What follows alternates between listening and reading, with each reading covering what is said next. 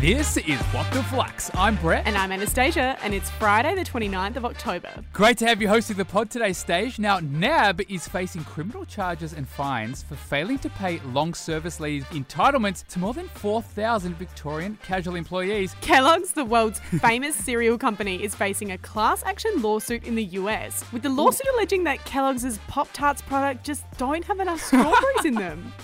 Only in America, hey? Three really reliable stories today, Stage. Let's do it, B Man. For our first, Coles reckons that customers are going to be spending up big time this Christmas, and they think the reason will be easing of lockdown restrictions. Spend big in lockdown, spend big after lockdown. hey, B Man, what is the story? Coles is one of Australia's biggest supermarket chains. And we know that supermarkets did really well during COVID. And with lockdowns continuing until pretty much now, Coles has continued to do very nicely. But things definitely aren't as flash as they were in the heat of COVID panic buying. In fact, my friend, for the three months to September 30, Coles saw a tiny little 1.8% lift in supermarket sales to 8.62 billion. But somehow, Stage, that ain't getting Coles down. Nope, Coles' CEO reckons they're about to have their best Christmas ever. With lockdowns easing, Coles reckons people are in the mood to spend big on things like food and things like liquor. So, what is the key learning? While Coles is upbeat, they know there is still plenty of reason to be concerned. Coles has said it's facing some challenges, like restrictions on the construction industry, pushing back store refurbishment plans. And the fact that around 20,000 team members were required to isolate in Victoria and New South Wales across August and September. And Coles is receiving price increases from suppliers who are also facing higher commodities costs on their end. And on top of that stage, you know, as borders open, people will be thinking a little harder about where and how to spend their cash. Hmm, a juicy Christmas turkey or flights back to Queensland to see mum and dad. And don't forget the extra COVID costs Coles needs to factor in, like ways to keep staff and consumers COVID safe. Not to be the Grinch or anything here, stage, but things aren't always as good as they seem. And I reckon Coles knows it.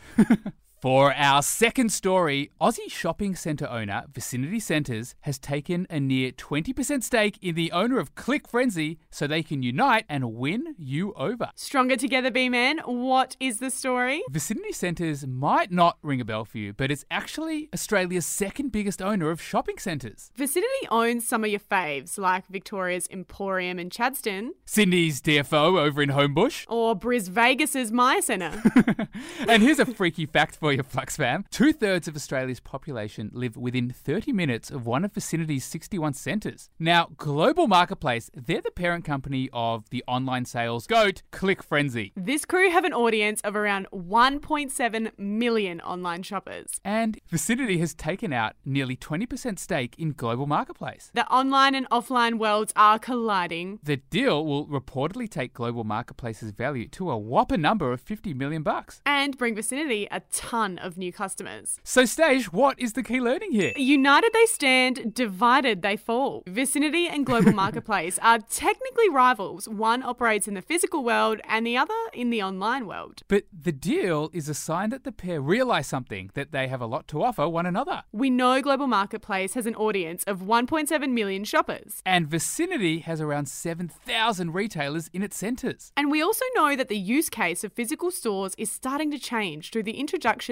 of click and collect. And if you think about it, Stage, physical stores are turning into mini distribution centres. So effectively, Vicinity's 61 shopping centres could act as 61 distribution centres for Global Marketplace's customers. In other words, physical and digital retail are coming together in real life. For our third and final story, LinkedIn is taking on Upwork and Fiverr and has launched a new platform for freelance workers. Time to start that side hustle, B man. Tell me more.